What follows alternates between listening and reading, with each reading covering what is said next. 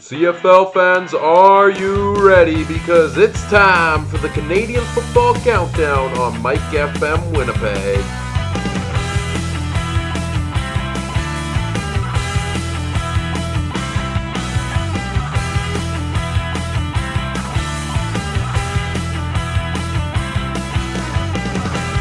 The Canadian Football Countdown starts now.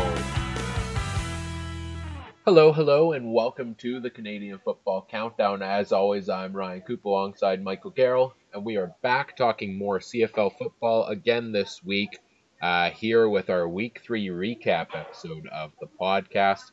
The Canadian Football Countdown is a proud member of the Canadian Football Podcast Network. Make sure you go and check out all of the other great Canadian Football Podcast Network shows that CF Pod Network on Twitter. Mike, how are you doing? I'm good. I'm good. I promised everybody I would let everybody know where the heck I am this week. Yes, because Mike is not straight across from me. We are not at the studio where we normally record this. Right. I will reveal where I am later in the show. He's on vacation somewhere. Well, we'll give you that. But uh, One hint before I uh, unveil the location later. There was a football game played here on Thursday night. Well, I mean, that's the first game we're going to talk about, so that kind of gives it away. The uh, the Ottawa Redblacks in Calgary, hmm, to face the Calgary Stampeders. I wonder where Mike is. Hmm. Uh, of course, yes, you are on vacation in Calgary. I mean, that pretty much confirms it there. Uh, have you had a chance during your travels to uh, catch this week's CFL games? A little bit, you know, I, I did catch a little bit back in the hotel on Thursday in Regina and then caught most of the Bomber game and most of the BC game and about the back half of the fourth game this week. wonderful. And uh, of course, I texting back and forth. I filled you in on a couple of things along the way, so we should be all set here. And let's start with the game in Calgary on Thursday night. The Stampeders pulling out a 24-14 win over the Ottawa Redblacks. This was a messy, messy game, Mike.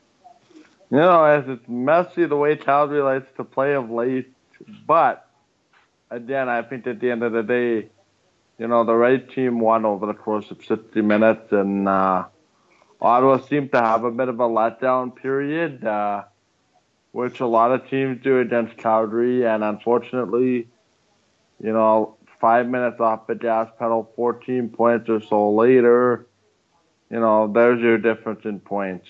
Yeah, the uh, I mean, I think coming in, we all expected this game to be a barn burner. A both teams up in the 30s in points, something along that lines. A really close game there. Uh, bit of a surprise when after the first quarter, it's three nothing Ottawa, uh, and at halftime you're looking at a 7-6 Calgary lead, and even going into the fourth quarter, Calgary only leading 10-7. Uh, a lot of people picking this one as game of the week. Uh, it looked like it dropped quite the dud on us for the large part of this, and really the sad thing about it is, is when you know when you have a low-scoring football game, a lot of times you can be like, well, you know, there's fans, and, and I would classify myself as one of them. You you can have a low-scoring football game, but still have a really good one because if you're a fan of defenses, you get that. But the problem is with this game is it wasn't necessarily even strong defensive performances. It was just dropped passes, you know, overthrown balls, a lot of sloppiness. Yeah, and I, and I think that takes away from flow of the game. Uh, I didn't have a chance to look at this, but the total um, passing stats of Bo Levi Mitchell and Trevor Harris put together, it sounded like by most accounts, but they did not have a high completion percentage both ways, and it's it's unfortunate you did a game like that, and unfortunately in the fourth quarter it was Ottawa made some mistakes, and that's when Calgary seemed to find some footing. Yeah, the uh, Bo Levi Mitchell, 19 of 35 for 251 yards, two touchdowns and an interception. That's not too bad, but uh, and then on the other side you've got Trevor Harris, 13 of 29 for 135 yards and an interception. Now, Trevor Harris actually got pulled in this game.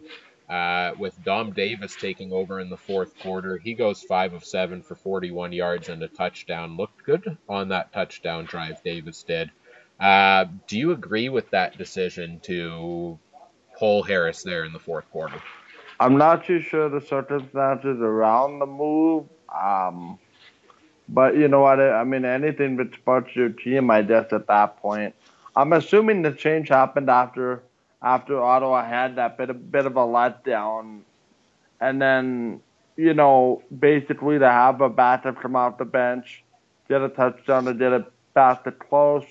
I'm assuming it was 24 to seven at one point. Yeah, yeah. Basically, Calgary in the fourth quarter scored two touchdowns about three minutes apart. So, you know, and that's all you need, right? I mean, Calgary's gotten to this point where, you know, they don't need Bo Levi Mitchell to throw for 400 yards. Yes, it would be nice, but I, I would say the characteristic of Stampeder teams of late is now on uh, on the defensive side of the ball. Uh, in terms of recapping games here, I want to kind of try a new flow here this week, Mike. Uh, Ottawa, Calgary, pick one of these teams, and what did you like and not like about what they did this week? Well, I mean, for me, I, I, I did not like what Ottawa had as a game plan offensively. I mean, if quite honestly you come and you get seven points from your starting quarterback after having a very good performance in week number two because you had the week one bye, you know, there's obviously a bit of a letdown that happened. Uh, so, you know, for me, I, I'm just floored at how Ottawa's offense came out. You know, I thought they could have been better for sure. Should have been better than I had high expectations after week number one. But I, but I think you know you put Ottawa in the same boat through two games as you do for most teams, right? Right. One game, except for Calgary you know, one good game, one bad game, right? So, so again, I, I think Ottawa's performance is somewhere in the middle, and what, I'm what, wondering. What you wondering, like from what you saw from Ottawa? Well, I, I liked them. I was encouraged by their defense, but they were able to, you know, to keep them in in it for large, you know, stretches and winning for large stretches. The problem is, like your defense eventually, especially in Calgary, it didn't give up touchdowns. You have to find a way to answer. Um, you have to wait, find a way to answer when you know Calgary does get that little push offensively. I, I, I think to to hold them, you know, I think it was ten points at the half, 10, 10 sits at one point. Yeah. You know, you know that's a win on many cases, and you need your offense to just do a little bit more. But in credit, I wonder if you know Calgary's defense should be a little bit more credited instead of you know Ottawa defense taking the fall in this one. Yeah, uh, as to what I liked and didn't like, I'll take the stamp talk about the Stampeders here. Um, is it possible, Mike, that Calgary's defense is even better this year? You know, that was the talk. I mean, everybody, you know, was sleeping on you know, everybody kept kept thinking for a long time, myself included, that Calgary would take a step back. I, I'm I telling just, you, they look better this year than last year. Even uh, through three games, eleven point six seven points against per game.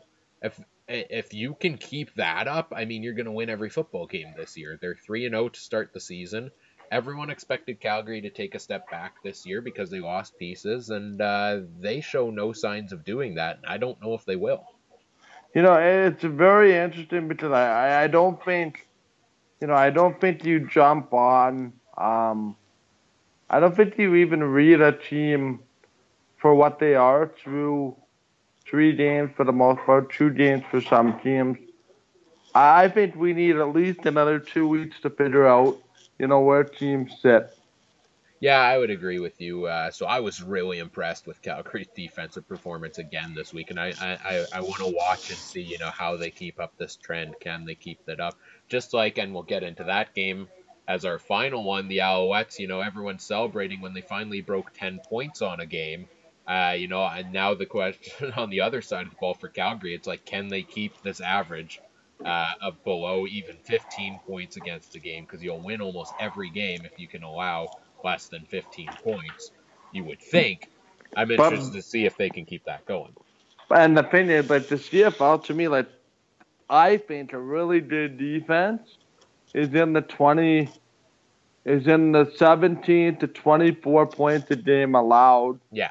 Just with based on the way you know the rules are kind of tilted for the offensive team. So this this is very very impressive.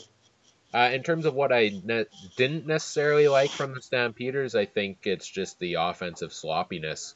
Uh, you know, early in that game, this was an offense that put up a lot of points against the Toronto Argonauts the week before. We were expecting a lot of the same.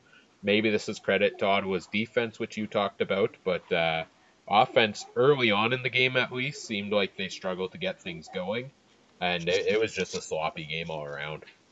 You know, it's funny. There's some discussion here in Calgary about how uh, how Bo Levi Mitchell wants to bolt for the NFL after this year, at least try the NFL. I'm not so convinced his numbers are going to help him out this year. Well, he had that game. It's funny because he had that game against Toronto where he put up the third best completion percentage in a game in CFL history. Um, but in game one, he was under 50% passing. This week, he was just over 50, 50% passing. You know, that that's it's weird how you go through the ups and the downs like that. And I think Bo Levi Mitchell will be the first to tell you that, you know, he needs to be better, and I, I think he will be better. But, you know, up and down Bo Levi Mitchell tells you just how good this defense has been to, you know, to win. You know, he's had two, I think average would be the word. And the fact that Calgary has won two games when Bo Levi Mitchell has been average just speaks to how good that defense is. Absolutely. Moving on to our next game here, we kicked off the Friday night doubleheader in Hamilton with the Ticats uh, beating the Bombers 31 17. Uh, your initial thoughts on this game?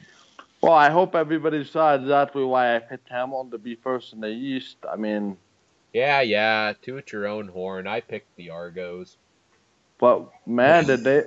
In all seriousness, they look good. Um, they look good. Uh, Hamilton. Uh, boy, oh boy, Masoli is I asked this last week. I said, you know, when is it time to consider, you know, Jeremiah Masoli as the top four quarterback in the CFL? And I really think the time is now, and it was cemented by that performance. Yeah, and I, you know, I have been a huge supporter of Jeremiah Masoli, and you know that was, and we'll get into what our other uh, most popular tweet of the week was, but that seemed to be the most popular tweet is uh, that I put out on our account at CFC on Mike FM on Twitter was, you know, Jeremiah Masoli, as much as everyone still tries to discredit him or dis- or not believe in him as a strong quarterback, uh, and everyone refusing to admit it, Jeremiah Masoli is in fact good at the football he absolutely tore the Bombers' defense apart this week, and maybe part of that is due to do with the uh, the Bombers' defense there. But I mean, Masoli's looking great.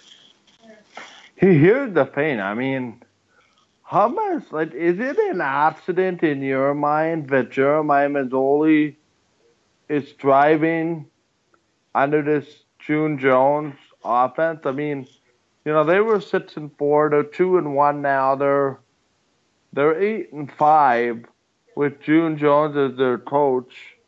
Um, man alive, like they finally like. I remember Tiger Cat teams in the early 2000s being very good, anchored on that defense by Joe Montford and you know back to when Bomber assistant general manager Danny McManus was the quarterback, and those were good Ticat teams. I'm a little bit hesitant to put this team up with that team right now, but boy, oh boy, they're trending in the right direction. Well, and you want to talk about offense. Uh, who thought coming into this year, boy, Alex Green has been on the injured list so far this year. I don't know if he gets back into the lineup when he comes back, Mike, because uh, we saw the breakout game for Mercer Timmis this past week uh, or the week before against the Eskimos, and it looks like this week it was Sean Thomas Erlington with 11 carries for 92 yards. You've got these two Canadian running backs that uh, may be in a dual system here for the Ticats going forward. Well, here, here's the interesting thing. Wasn't that running back also listed on the depth chart as a slot back? I don't remember. I didn't. I don't know if I saw the depth chart this week. But anyway, I, I somebody told me, but he was listed as a slot back. Uh, I'll tell you what, running backs are a dime a dozen, and one guy gets hurt, and it leads to another guy's opportunity. There's no guarantee you see the field if if the person that replaces you while you're injured winds up playing lights out. Uh, the Ticats kind of run ahead in this game with 15 points in the third quarter. The Bombers uh, to the Bombers zero. Bombers pick up a touchdown in the fourth to perhaps make things interesting. There, it looked. Well, they had a they had a chance for a really late touchdown in the final minute again, but unfortunately turned it over on downs. What that would have done, I don't know. I mean, those that are a fan of garbage time in the CFL will be tooting your horns at the front of the class because I think that's what it was. Um, but again, I, I think we just saw the ramifications of a bomber defense that was worn out. They couldn't get off the field in the first half. You know, the possession was more more than two to one at one point. I think at halftime. Yeah, final time of possession. Uh, the Ticats had the ball for uh, exactly 15 minutes more than the Bombers, so an entire extra quarter they had the ball for. See, so that just can't happen, and you know there comes the point, and especially with the weather forecast. Um, you know, with the weather with the weather forecast being hot and muggy, you know, let's not kid ourselves. It takes a lot out of your body, you know, to be on the field as long as they were. Uh, let's talk the good and the bad for each of these teams. Which one do you want to take, Mike? I will take the Blue Bombers. Okay, you go ahead with the Bombers first.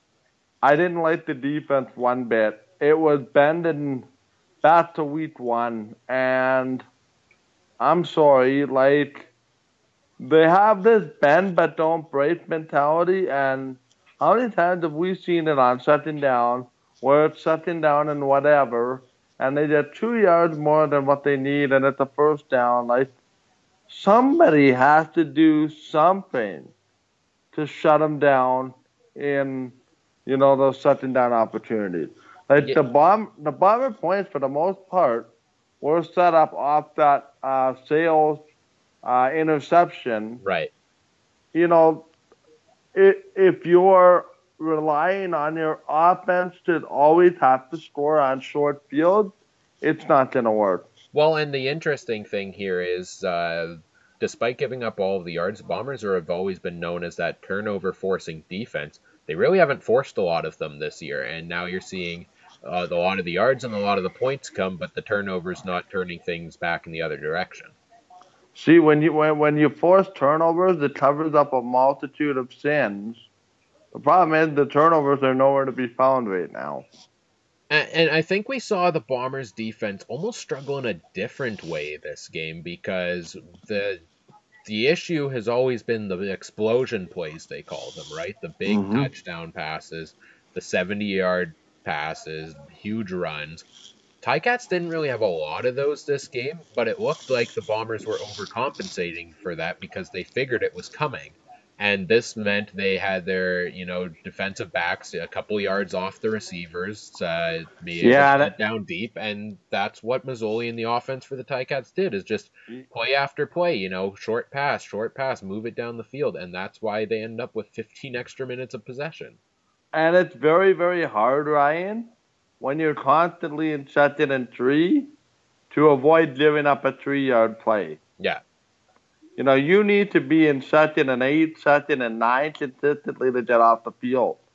Second and medium is a first down for most teams in today's CFL. Uh, talk good for the Bombers. What'd you like?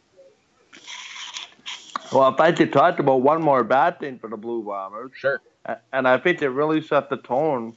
Um, in the football game. Offensively, there was a holding call, uh, which negated a big Andrew Harris run, which they got a field goal out of. I think. No, actually, no, they have to punt the ball. Uh, there was a run down by Harris to the 15 yard line, called back by an unnecessary holding call. Again, you know, you're talking about a first down at the 15 at that point in the game. You know, you're going to score. Now you punt. Your defense is back on the field. It's it's a vicious cycle. So the Bombers, to me, especially early in the game, were very, very undisciplined. What do you make of Chris Streveler's performance? Because I think it's safe to say this was his worst performance of his professional football career through three games. Uh, 17 of 30 for 146 yards. Uh, a lot of that seemed to come during garbage time. Uh, five carries for 55 yards as well. Uh, we knew it was coming eventually, right? And uh, I think we kind of expected it to come against the Ticats this week. But Chris Streveler fell back to earth this week. Well, I, I don't even think he was that bad, to be very honest with you. I, I just think he didn't get a lot of help. I mean, you know, Dressler dropped the pass. Sure, he short hopped a couple passes, but, you know, somebody's got to make a play at some point. That's fair. Uh, so, what did you like from the Bombers? Well, I like the fact that they didn't give up late in the game. They actually tried to make the comeback. And I'll tell you what, Chris Streveler looked like a veteran running that late hurry up offense, and that to me is very, very encouraging. Absolutely, I noticed that as well. Despite the struggles during the game, uh, when it came down to running that hurry up offense, he uh, he did that quite well. I just don't know why they haven't done it more with Streveler. The hurry up. Yeah. I think I think you want to give the new quarterback some time, maybe to get used to the playbook and to make sure to run through everything and check his reads as he goes. You know, you don't want to throw a guy in there uh, first pro game or second pro game and say, okay, uh, you don't have time to really visualize the play. Let's just get this set up and let's get going every every down. Well, here's the interesting thing, and I hope Michael say, you know, the coaches have a meeting with the referees before the game, and one thing I really noticed is the referees really like to stall the Bombers uh, when they do run that hurry up offense. So I think that might be part of the reason why they've kind of gone away from it. But if I'm a referee and you know the Bombers want to run a hurry up, you better get that ball to the line in a hurry. Otherwise, it defeats the purpose of what you're trying to do. Right. Yeah, that's fair. Uh, side of things, what I loved, we talked about Masoli and the offense, so uh, and you know how they picked apart the Bombers' defense piece by piece here. Uh, I want to talk about this defense for Hamilton because we talked about Calgary's dominant defense is clearly the top one in the league. I think Hamilton's got to be at number two here because they shut down Bo Levi Mitchell in week one. They shut down the Eskimos' high powered offense in week two. And uh, they shut down the Bombers' offense in week three here. The Bombers have scored the most points out of anyone this entire season. Uh, well, we're only three weeks in, but they lead the league in points four after blowing out Montreal last week. And uh, Chris Streveler had looked great so far, but the Ticats really shut them down. So that defense is looking fierce.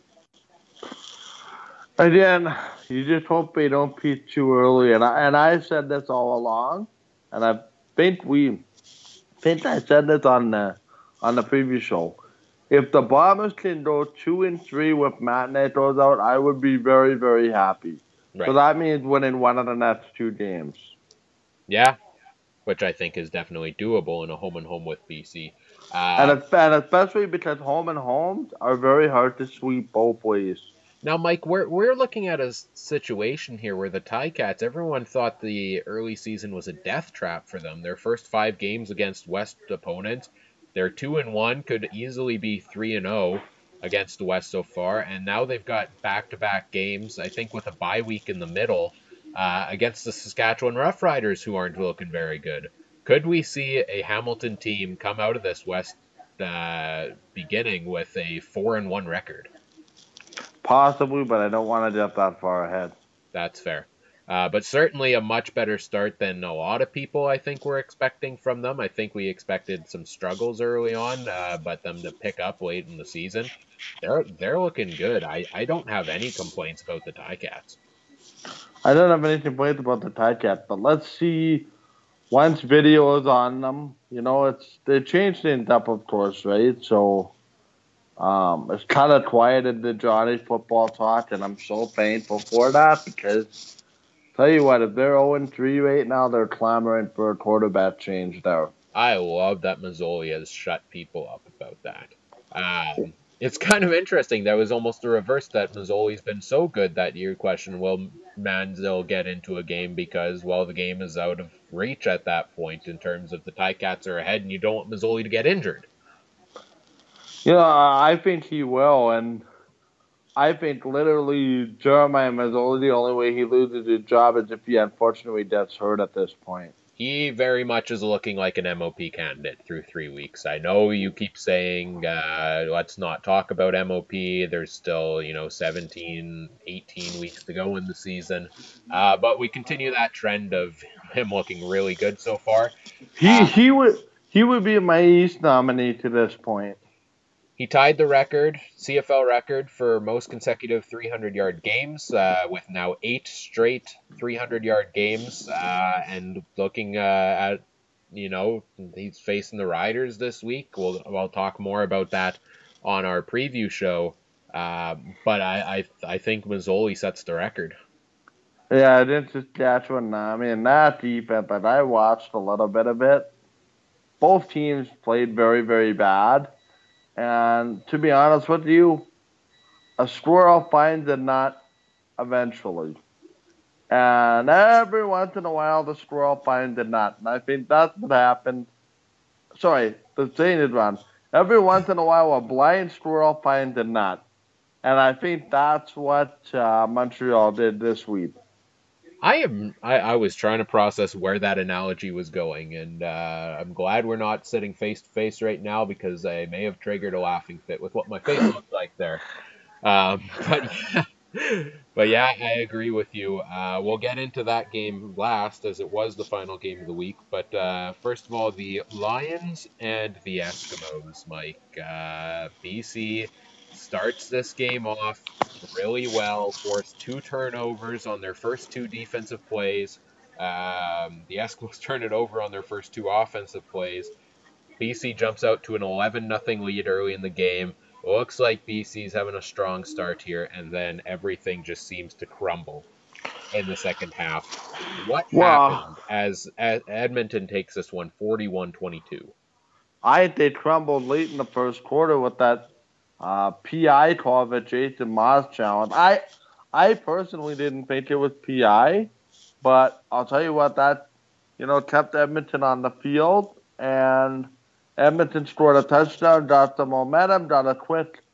Uh, I believe there was a fumble off an ensuing kickoff somewhere along the line.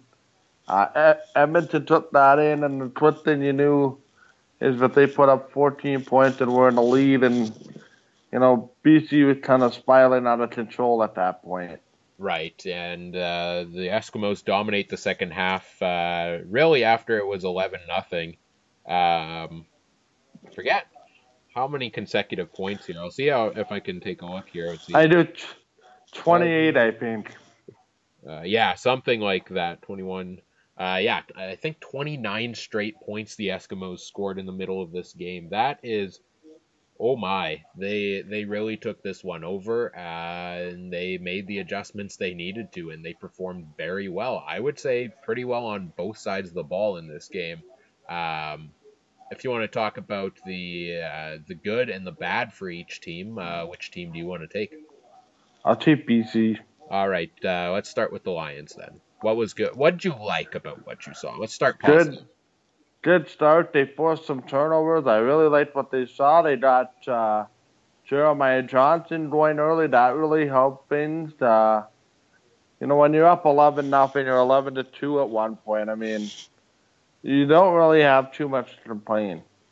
See, the Jeremiah Johnson thing was almost actually in the bad category for me in that they really went away from him. He looked like he was having a strong start to the game. You know the Eskimos can't stop the run.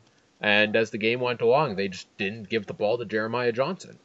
Well, for some reason, I, I, I honestly think it was one of those situations where the game was so far out of hand, you you didn't you couldn't really afford to do that. You know, you kind of you kind of became one dimensional. But you know, when Edmonton was rallying, I'm surprised that uh, BC didn't kind of use the running game, which was working.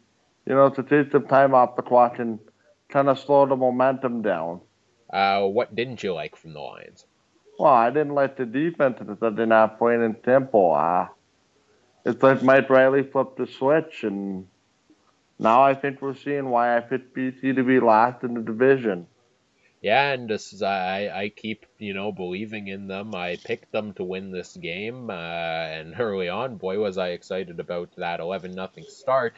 But, I was too. But things started to fall apart a little bit, and uh, that defense really the big thing is they couldn't stop the run and they couldn't stop the deep ball. Uh, 23 carries, 165 yards, and a touchdown for CJ Gable. You want to talk about season breakout performances? That's about as good as you can get because Gable struggled in the first two weeks and uh, he just ran all over the Lions. It's a very interesting, uh, very interesting situation too with, you know, how you go about slowing momentum down. It's almost like Edmonton collectively on the sideline. I don't know if you saw that, but Jason Maas had a temper fit for the ages early, early in the football game. He was not happy about that. He led into, I'm assuming was Mike Benevides. I mean, you'll have to look at the at the video, but I just caught him giving an earful to somebody, and it's almost like that was the, uh oh, we need to get going this isn't going well kind of scenario. Yeah, and, uh, and something I would put in the bad department here for the Lions is failing to convert early on in the game. I know they went up 11 nothing there, but uh, Ty Long only made two of his four field goals in this game, and uh, they forced those two early turnovers. If they could have gotten a touchdown off the second one, you have to think maybe that changes things a little bit. Uh, it seemed like yeah. they had troubles putting the points on the board when they needed to. Yeah, and especially I I think you look at a completely different game at 15 or 16 or even 19 to two than you do at 11 to two. Let, us talk about Edmonton's side of things here. Uh, start with the good.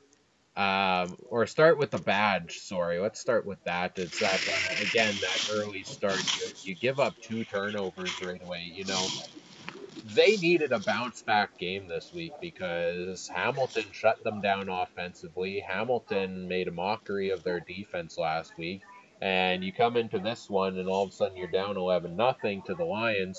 Early on, you've you know, got two turnovers on offense, and it looks like Mike Reilly is maybe out of sync for the second week in a row with his wide receivers early in this game. That was not an ideal start to, for them. Uh, to their credit, though, I think they I think they made some adjustments and picked things up as they went along. Yeah. Uh, uh, positives for the Eskimos. I mean, I loved the way in which they got going offensively because last week against Hamilton, what we saw when they were trying to get things going offensively was, oh, this isn't working. Okay, we need a spark. Let's throw it 80 yards down the field. Nope, incomplete. Okay, well, let's try that again. Nope. Oh, hey, we got one. Okay, well, we'll repeat that. Nope, that didn't work, right? It was the deep ball, it was the deep ball, it was the deep ball, and it barely worked. Um, this was the Kenny Stafford show for Edmonton in the first half. Of his first seven completed passes or something like that. Six of them went to Kenny Stafford. What do you make of him being the go-to guy there in the first half to give them the spark? You know, you go to your best receiver, and you know, quite frankly, when things weren't going well, you gotta ride, you gotta ride the hot hand, and but and the thing is, they... like Kenny Stafford's not their best receiver, right? It's Derel Walker, it's Duke Williams, maybe, and I know they did try a couple passes uh, to these guys, and there were a couple bobble calls, as seemed to be the norm throughout the CFL this week. But uh, Stafford seemed to have the sure hands there in the first half, and he gets them on the board with the touchdown. That kind of started the comeback there for them. Yeah, it's kind of one of those things you go with what works, unfortunately, and and you know if you're going, you're going, right? And then I, I think they did an excellent job of getting of using CJ Gable this week because um, that's something they didn't do the last two weeks, and that led to them uh, that led to them, you know, having to force the ball down the field. They ran the ball a lot once they got ahead here. They dominated time of possession. Uh, they had not, the ball for nine more minutes than BC did. An all around great job by the offense, and I would say a pretty good job by their defense as well in shutting down BC.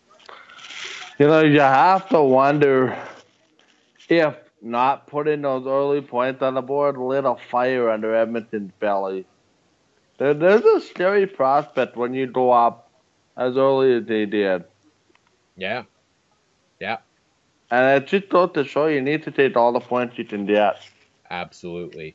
Uh, Mike, let's let's move into talking about our final game of the week. I feel like we might have a lot to say about this one.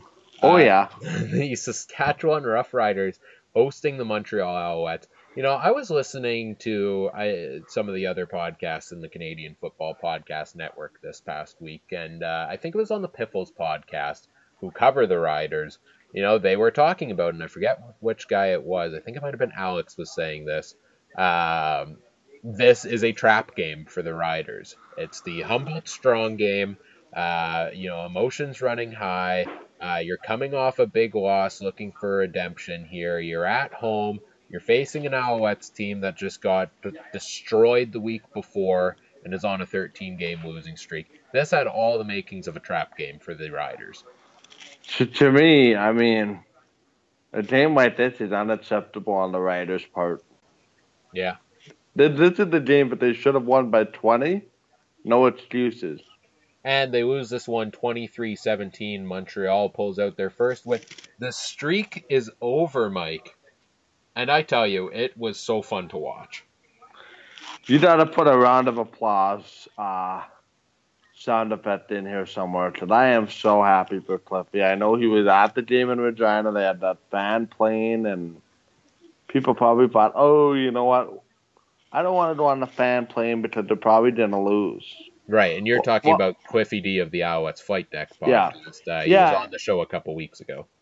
And I'm so happy for him because I've heard him on various outlets just sound like he's looking for answers. And I'm not going to say that, you know, this win turns the Montreal Alouettes, you know, season around, but – I'll tell you what, it gives them something in that locker room to come to work excited that they won their last game. And now I wonder if, despite the win, unintentionally, if they have a quarterback controversy. So here, here's the thing, and I agree with you about the win. Is that I, I think I said this in that game against BC earlier in the season when that was close game for for the most part that you just have to think that a win here for Montreal could do so much for them, right? Uh, mm-hmm. it, it's finally something positive to rally off of. You know, maybe you get some momentum out, off of that. Do you think they can take this one win and rally from that as they're going forward here? Well, I think they can take into a effect. I don't know if you want to talk about this, but they uh, signed a pretty darn good offensive lineman today, but the Canadian. Yeah, I wanted to actually mention that. So why don't you go ahead and break the news? Uh, they had. Uh, I'm not too familiar with uh, what the name is. Maybe you have it in front of you, but yeah, offensive lineman Tyler Johnstone. Yeah, so there was an offensive lineman, but was kind of left uh, for naught. I know Three Down Nation had the story about how he became a supplemental pick they basically um they basically coveted this guy minus he had a severe injury last year in college. They had him paid as a high first round pick in the NFL draft, and because of his injury, his draft stock fell. Uh, didn't wind up getting picked, and therefore got his Canadian citizenship. Uh, applied for the draft late, hence why you know, he's in the supplemental draft. I'll just tell you what, Montreal has quietly built themselves the most exciting Canadian depth on the offensive line. I think they started five Canadians this week. Yeah, and now you add this guy in there, like, okay, slowly but surely they're getting to pieces here. Yeah, well, you say most exciting Canadian depth. That that offensive line, uh, to the, to be fair, Mike in Montreal doesn't look very good so far this season. So they have a lot of depth, but is it high quality depth? That remains to be seen. The question. You know, I, I just think it's one of those things where they're so young, you need to let them play and let them figure it out. Um, of course, they forfeit. Uh, I, I don't honestly quite understand how the supplemental draft all works, uh, but they basically had first shot at Tyler Johnstone, and uh, they forfeit well, their first round pick for the 2019 draft uh, in order to take him in the supplemental draft. Well, here's Do you what ha- agree with that decision? Well, here's what happened. I mean, I, I heard from various people that cover the CFL that Johnson was going to fetch a first round pick from multiple teams. So what happened is, my understanding is because it happened so early in the season, and I could be slightly off on this, so my apologies if this is incorrect. It goes via waiver priority based on last season's standings. Every team could put a pick uh, if they so choose to bid on said player. So let's say I know when the Bombers got Wolitarsky, uh, they had waiver priority. They gave up a third to get Wallace Wolitarsky a couple years ago in the supplemental draft. So every team can forfeit whatever draft pick they feel is um, adequate for said player. If two teams offered the same pick, in this case the first round pick, what happens is it goes down to waiver priority from the previous season with Montreal automatically received waiver priority over anybody. Right. Because they were the worst team in the league and had the worst record. Fun fact on Tyler Johnstone for you here, Mike. He uh, he's a podcaster. He runs a podcast. Uh, check him out on Twitter at tjohnstone64. Uh, you can find a link to his podcast there. I was checking it out. Uh, the uh, the guys from the Alouettes Flight Deck podcast were the ones who you know shared that out. Um, it looks like he uh, he runs podcast talking sports, so uh, that's kind of cool. Interesting thing here too, while you're on CFL news, sounds like the Hamilton Tigers are miles apart on the contract with their number one overall pick Chapman. Yeah, I don't know when he's finally going to uh, when he's finally going to sign there. I want to get back to the game between the Alouettes and the Riders. Um, the big story in this game was, well, in the words of Diontae Spencer, some guy named or some guy named number 89 or something to paraphrase like that. Duron Carter at defensive back again this week. Diontae, he had the pick six last week, but Diontae Spencer torched him for a touchdown. They put him back there this week, and Chris Williams had his number the entire night long. Uh, three catches for 130 yards and a touchdown for Williams. Uh, his longest one being a 79 yard touchdown against uh, Ryan, I saw the replay on that touchdown. There was no catching them. Duron no. had no idea what was going on on that play. And I mean, there were even a couple more cases where Williams, you know, dropped a couple passes but had him beat there as well. So um, that was a that was a matchup that the Alouettes really exploited, and the, defensive back Duron Carter experiment in Saskatchewan. When's it going to end? Here's the thing, and if I can just talk to Chris Jones for a minute, Chris Jones, the general manager, is not helping Chris Jones, the coach. Does it speak to depth problems on your team if your best receiver, if you are so stubborn is a better defender than it. Clearly, everybody sees him as a very good receiver. If you don't have depth to cover for one injury, I think you got a real problem. Now, right after this game, uh, despite his struggles there, Chris Jones did, did go and say that Duron Carter would be playing defensive back again this week against the Ticats, and everybody immediately went to the CFL on TSN Fantasy Football and put Brandon Banks in their lineups because Uh, boy, is that going to be a matchup that Hamilton exploits this week if that's the case. But now, since then, Mike, it looks like perhaps Duron Carter might not be starting at defensive back because the Riders did just bring in a defensive back today. Uh, a first round pick of the Baltimore Ravens in the 2013 NFL Draft, uh, Matt Elam. Yeah, I remember him. So he's brought into the organization now. Maybe he takes over that uh, that spot at the uh, defensive back position, and Duron Carter can go back to doing what he does best, which is being a wide receiver. Which offensively, talk about Saskatchewan's offense.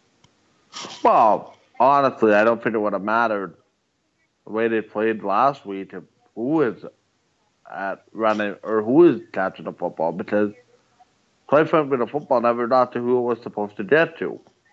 Right. Yeah, Brandon Um, Brandon Bridge, eight of eighteen for 111 yards, two interceptions. He gets pulled, uh, I think, coming out of halftime, and uh, Watford, David Watford comes in, 10 of 22, 108 yards, one touchdown, two interceptions. So, not Chris Jo- game offensively for Saskatchewan. Wow, to me, Chris Jones way too early on the hook. I agree with the people that said this is way too early on the hook. Because it is way too early on the hook. I mean, they were in the game. What does it do to Brandon that, hey, you're not good enough in your first start of the season? Like, to me, there is a real problem with the offensive line in Saskatchewan and with the defensive backs. They're just doing up way too many big, big plays. But more so, it doesn't seem to matter who's the quarterback. The offensive line just cannot get it done. Yeah, uh, so we've kind of talked about the bad, you know, defensive back hole, the offensive line there, and the struggles on offense for the Riders. Uh, what did you like from them? Well, I'll tell you what, they played very good defensively, and they made big plays when they have to make big plays.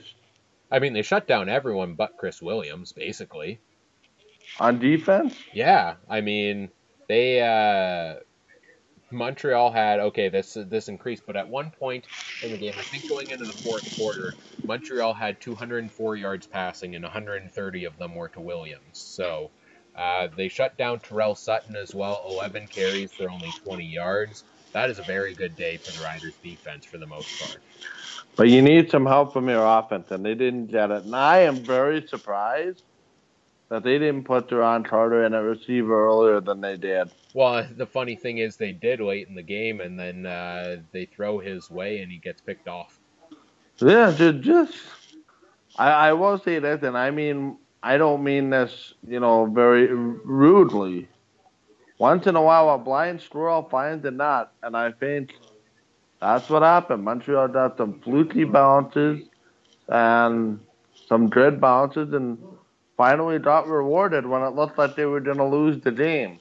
Yeah, uh, it looked like Saskatchewan was going to come back th- there at the end. I'll, I'll say a good thing for the Riders was the play of Christion Jones because he had that long punt return that set up their uh, their touchdown there in the fourth quarter. That looked like maybe this was getting them back on track here late in this one. Uh, Montreal, we talked about Chris Williams, uh, the quarterback position. So Drew Willy goes down with injury.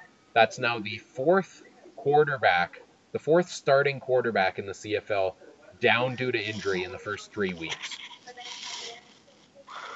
Make, Yeah. it, make it stop, please. Yeah, I I don't know, man. It's something about these quarterbacks. Uh, But we, just uh, yeah, uh, we talked about positives for the Alouettes. You know that Chris Williams beating Duron Carter a couple of times. Uh, defensively, I thought they had a really strong defensive performance. You know, they shut Saskatchewan down.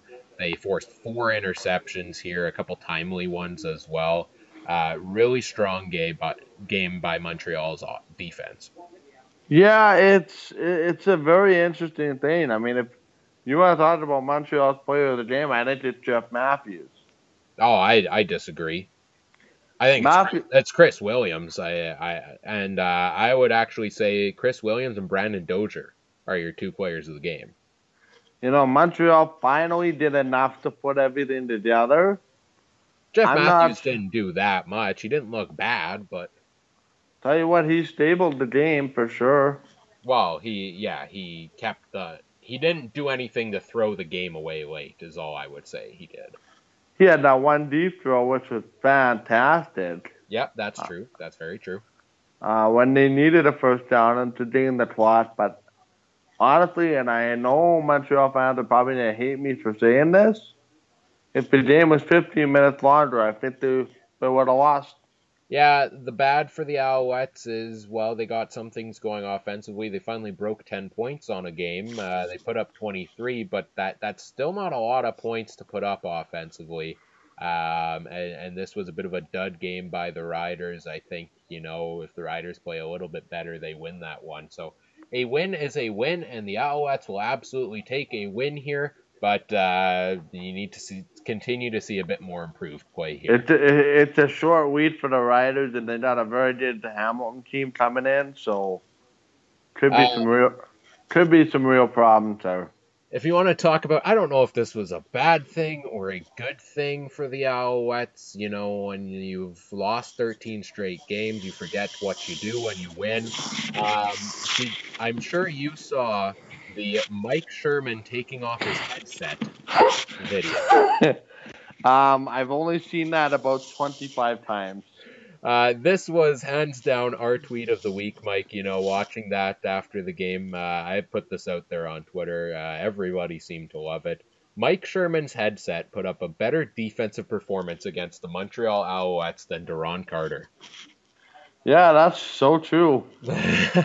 I mean, that was just a sight to behold, and the internet blew up over it. I mean, it was a good two, three minutes. Sherman's fighting with this uh, this uh, this headset. It's getting all tangled up in his shirt. His shirt's starting to come off there, and he's just trying to get the headset off because he knows the Gatorade shower is coming, and everyone's just standing around waiting for Gatorade on him, waiting for him to take the dang thing off. True. But here's the thing: he screwed himself over trying to put the earpiece through his shirt early on. Uh, I might have to give Mike Sherman my Player of the Week here, Mike. Just kidding. uh, missed play of the week, something like that. Uh, just to wrap up Week Four here, uh, or sorry, Week Three in the CFL. Players of the week on offense, defense, and special teams. Who do you give it to on offense? Offense, it's Jeremiah Masoli. Uh, not a question. Yeah, that's a very tempting one. I'll actually go to Edmonton and say CJ Gable. Uh, that was the missing piece, I think, for the Eskimos, and he took over that game for them. So uh, Masoli had a heck of a game 31 of 41, 369 yards, a touchdown and interception. Uh, and then CJ Gable, 23 carries for 165 and a touchdown. Uh, defensive side of the ball, where are you going there? Where am I going on the defensive side of the ball? Dozier? That's uh, that's a good choice. I, I think he's a guy that uh, got burned in that game against the Bombers quite a bit. Uh, very sound performance for him here. Uh, he picks up an interception and seven tackles. Yeah, you know what? I mean, that to me, like, let's give Montreal a lot of credit. You know, they got blown out. It would have been super easy to just roll over and die. But the fact that they, you know, played a very good game and rebounded beautifully, that was uh, the best part. I, I, I think I'm gonna go and give my defensive player of the week to a guy that didn't register a lot on the stats sheet. Uh, he only had three tackles, but he may, but one of those was one of the most amazing tackles I have seen, Mike and that was Ciante Evans of the Calgary Stampeders shutting the Redblacks down on the goal line with a heck of a tackle. Uh, and of course, they don't get in on third down there. Yeah, I didn't see it, but I heard it was pretty good. That was a heck of a play. Uh, so I'll give it to Ciante Evans and Special Teams Player of the Week. Who are you giving it to? Special Teams Player of the Week. I have to go with Christion Jones. Uh, just from the momentum standpoint, really gave the Riders a fighting chance. Uh, I could go one of two guys, uh, both on the Alouettes here. Uh, I think Steph Logan had another great game this week. Um, you know, 37 year old Steph Logan can still run pretty well. But uh, Boris Bede, five of five in a sca- in a sloppy, low-scoring game like that for a team that hasn't won uh, in their last 13 games. You know, five for five. That's 15 points off of the foot of Boris Bede. That's a huge performance to get the Alouettes to win. A win's a win. We'll see if it can get number two. Absolutely. We got a couple minutes left here, Mike. Uh, your overall take on week three and uh, where we're at at this point in the season. Well, as you can tell by my power rankings, everything's changing drastically by the week, and this week will be uh, no different. Yeah, of course, you can check out Mike's power rankings on our website at mikefmwinnipeg.com slash the Canadian Football Countdown. That last part's all hyphenated. Uh, when can we expect to see your power rankings coming out this week, Mike? The usual Thursday morning. All right, sounds good. Um, game of the week. Which one? Uh, we expected it was either going to be Ottawa Calgary or Winnipeg Hamilton. Uh, which which which game this week was your game of the week? For me, it was Montreal Saskatchewan just because of what happened. Just Montreal pulling out the win finally. Yes, and I'm very happy for them. Yeah, you know, it's almost like these past couple of weeks we got two two weeks in a row where there were not that many exciting football games, and I hope that's not a trend this season. You had you had a case I think all around the league this year this week of the dropsies with you know big, big name receivers all over the league dropping the ball. the dropsies, that the, the dead one. Uh, I, ev- everyone's they don't check what kind of what kind of uh, uh, formula they're putting on on uh, footballs. Everyone's dropping it this week. Uh, a couple games, that Calgary Ottawa game that was ugly early on. That Montreal Saskatchewan game was ugly for a large part of it. Uh, Hamilton over Winnipeg was a 14 point victory. Edmonton over BC was a 19 point victory two the last two weeks, Mike, we've seen some blowouts and some ugly games. Are uh, we're hoping to see something a little better going forward. Yeah, I, I still think it's way too early for projections and try to figure out, you know, who finishes where. You have long been one of those guys that advocates for one division in the CFL and the West dominance over the East. Uh, the East takes two of the three games between the East and the West division this week after they split, I believe, two and two last week. Um, the West won the first three games of the year, so we are now at, uh, by my calculations, four.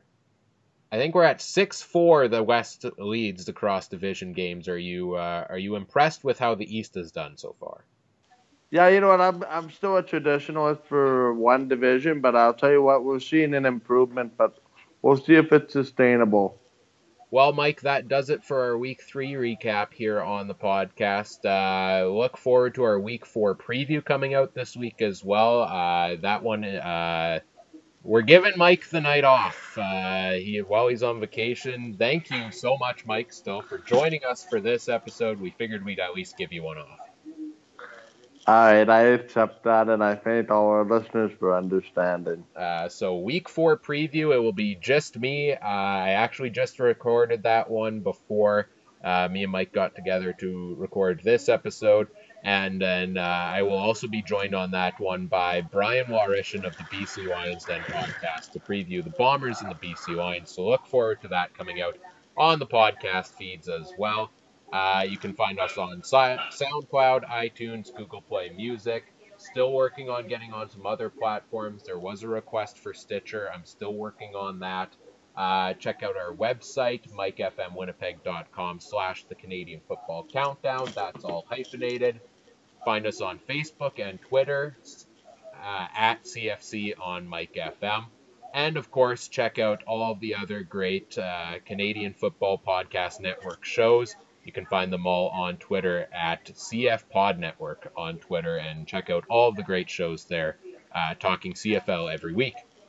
Final quick thoughts, Mike. Do you have anything to say before we say goodbye? Well, I'm just very interested to see what your guest has to say about the BC Lions because I think they've been a mixed bag. Uh, very curious what we'll get this week. Absolutely. Enjoy the rest of your vacation, Mike. We'll be back in studio next week to record our uh, week four recap live on Mike FM Winnipeg on the Tuesday. Uh, and then our week five preview show, Mike will be back for that one as well. So enjoy the rest of the vacation and have safe travel home. All right. I shall uh, be back in the 204 mid this week sometime. Looking forward to that. Uh, that does it for this episode of the podcast. Thank you, as always, for listening. For Michael Garrell, I'm Ryan Coop saying uh, have a wonderful week. Enjoy some football. We hope you had a great Canada Day weekend and uh, keep uh, enjoying this great Canadian football. Thank you. Bye. Bye.